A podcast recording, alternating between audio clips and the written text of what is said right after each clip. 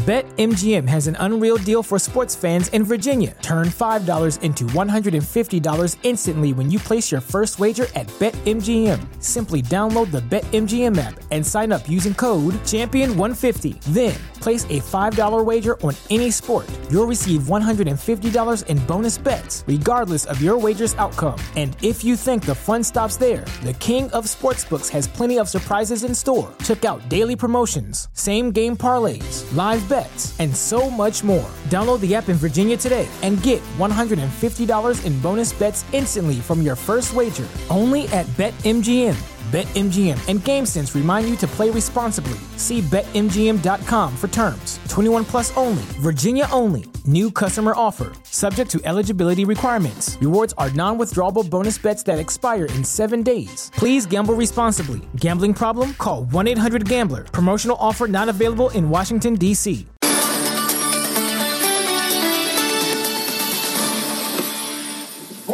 Stéphanie Euh, Bonsoir Thomas, bonsoir à tous. Et on commence avec cette manifestation aujourd'hui des hôteliers et des restaurateurs à Paris. Effectivement, restaurateurs, hôteliers se sont euh, rassemblés aujourd'hui euh, à Paris à l'appel de leurs syndicats. Les professionnels réclament la réouverture de leurs établissements le plus rapidement possible et surtout avant la date évoquée par le gouvernement, c'est-à-dire le 20 janvier prochain, parce que Alexandra Pagé, le secteur est totalement sinistré. Enfin, le jeudi 24 pour lundi euh, 27. euh, Donc le fait de le savoir, c'est utile.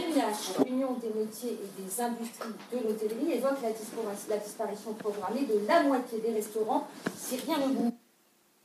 Ale- Alexandra Pagé, je vous coupe, on a... On va vous retrouver dans euh, quelques instants. Euh, euh, on part sur les prévisions de la Banque de France qui révise à la baisse le rebond de croissance pour l'année prochaine. L'économie devrait progresser de 5% en 2021 et 2022 contre 7,4% et euh, 3% dans les proches précédentes estimations.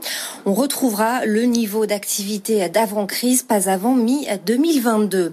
Sur le front sanitaire, le Covid-19 a-t-il muté? En tout cas, les autorités britanniques ont recensé une nouvelle variante du Covid qui se propagerait plus rapidement, euh, ce qui expliquerait la forte euh, hausse des infections euh, ces derniers jours dans le sud-est de l'Angleterre, une région qui va passer en niveau d'alerte maximale avec la fermeture des bars, restaurants, hôtels, cinémas et musées.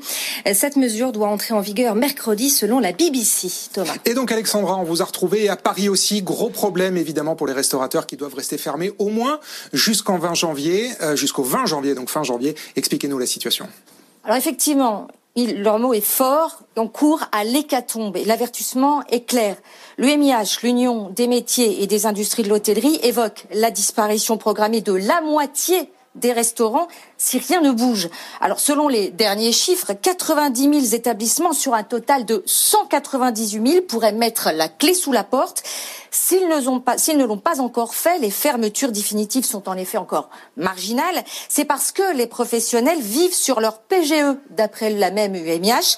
Mais une fois que ces prêts garantis par l'État auront été utilisés, ils ne pourront plus tenir, Stéphanie. Et oui, Alexandra, parce que le gouvernement a sorti un l'artillerie lourde hein, pour aider le depuis le début de la crise. Alors effectivement, jusqu'à présent, les hôtels, cafés, restaurants ayant jusqu'à 50 salariés pouvaient prétendre au fonds de, de solidarité jusqu'à 10 000 euros par mois en cas de chute de leur chiffre d'affaires de 50 et non plus 100 et non plus 70 Depuis le 1er décembre, les entreprises du secteur peuvent prétendre à une nouvelle indemnisation à hauteur de 20% de leur chiffre d'affaires mensuel jusqu'à 100 000 euros maximum. De plus, toutes bénéficient du chômage partiel à 100% et à cela s'ajoute notamment la prise en charge par l'État des 10 jours de congés payés décidés début décembre. Et Alexandra, dernière question, pourquoi le, le secteur manifeste-t-il aujourd'hui du coup? Alors, pour une date de réouverture sûre avant le 20 janvier, ils veulent de la visibilité en fait et savoir quand ils pourront enfin se remettre à travailler, Stéphanie. Cette date du 20 janvier est en effet conditionnée, on s'en doute, à une amélioration de la crise sanitaire. Et les, les hôteliers restaurateurs estiment, comme le monde du spectacle d'ailleurs, que les risques ne sont pas plus importants dans leurs établissements que dans les centres commerciaux, par exemple, qui, eux, peuvent ouvrir.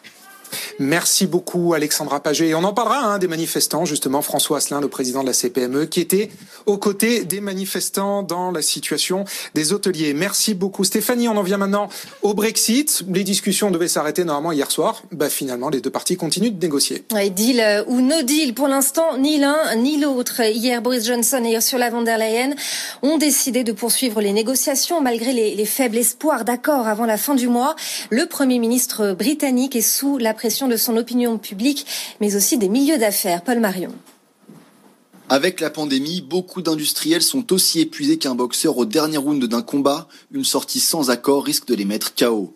L'avertissement est lancé par les entreprises manufacturières britanniques. Elles viennent de diviser par deux la prévision de croissance sur leur secteur pour l'année prochaine, alors même que 2021 devait être marqué par un fort rebond économique post-Covid.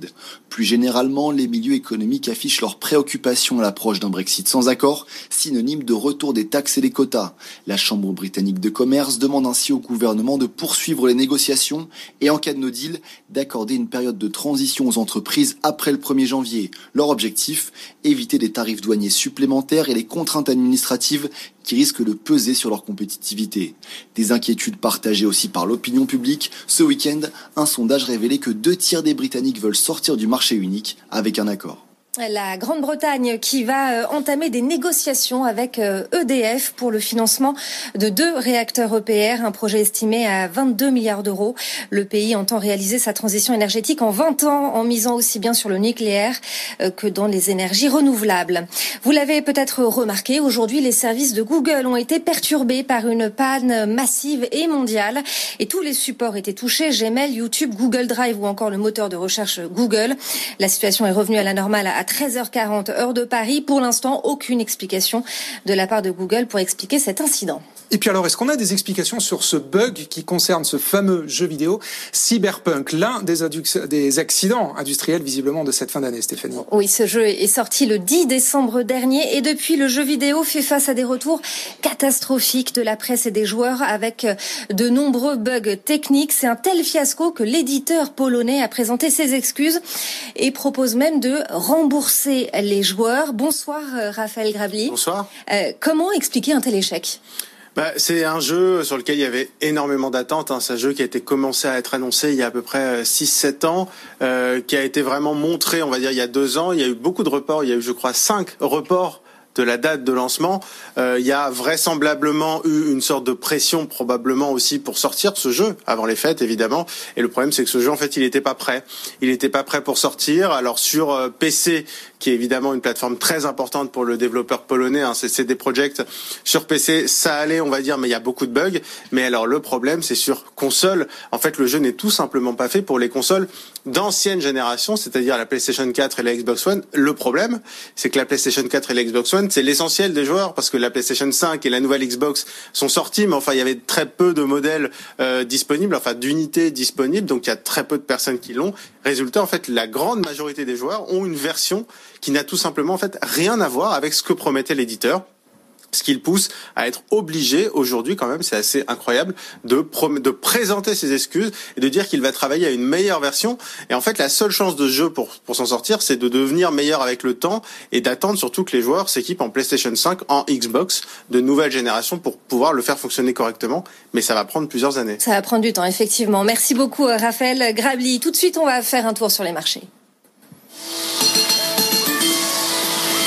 Le CAC termine en hausse de 0,37% ce soir à 5527 points. On va voir ce qu'il se passe à Wall Street. On retrouve Sabrina Cagliozzi depuis euh, New York. Et Sabrina, Wall Street est dans le vert hein, ce soir pour débuter la semaine grâce à la campagne de vaccination qui a commencé aux États-Unis. Ça y est. Oui, ça y est, effectivement, avec la première infirmière hein, qui a reçu le, le vaccin euh, aujourd'hui à New York, et, et, des indices qui, dans ce contexte-là, euh, grimpent depuis ce matin, l'ouverture, espoir aussi euh, du côté de Washington sur le plan de soutien à l'économie américaine, avec le, un plan bipartisan qui devrait être présenté au Congrès aujourd'hui. Le Nasdaq prend 1,11%, le Dow Jones grimpe de 0,2%, le S&P 500 de son côté grimpe de 0,3% du côté des entreprises. Et l'actualité autour, bien sûr, hein, de cette panne de certains services d'Alphabet, Gmail, notamment YouTube. Le titre Alphabet est en léger repli de 0,2%. Et puis surtout, le chapitre des fusions-acquisitions avec Alexion, qui est Pharmaceuticals, qui se fait racheter par AstraZeneca pour 39 milliards de dollars. Alexion Pharmaceuticals prend 31%. Et puis aussi, un deal dans le secteur des jeux vidéo avec le groupe Electronic Arts qui met la main sur un groupe euh, britannique, Codemeister, pour 1,2 milliard de dollars. Tech2 était également intéressé. Euh, le titre euh, du jeu, du spécialiste de jeux vidéo, Electronic Arts, prend 1,2% de son côté. Tech2 grimpe de 3,6% dans une tendance donc positive depuis ce matin. Optimisme des investisseurs et un Jones au-dessus des 30 000 points, plus 0,2%. Merci beaucoup Sabrina, Sabrina Quagliozzi en direct de Wall Street pour nous faire vivre les marchés américains et à tout à l'heure tout au long de la soirée sur BFM Business. Merci beaucoup Stéphanie. On se retrouve à 19h. Du lundi au vendredi sur BFM Business, place au débat, à la controverse et à la pédagogie.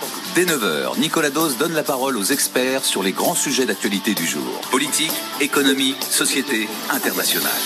Économistes, journalistes et chefs d'entreprise confrontent leur vécu et leur point de vue. Une heure d'échange constructif pour apprendre et comprendre. Et tous les jeudis, les experts du Cercle des économistes rejoignent le débat pour partager leurs réflexions sur les thématiques en question. Les experts, présentés par Nicolas Dose, du lundi au vendredi à 9h et 13h sur BFM Business.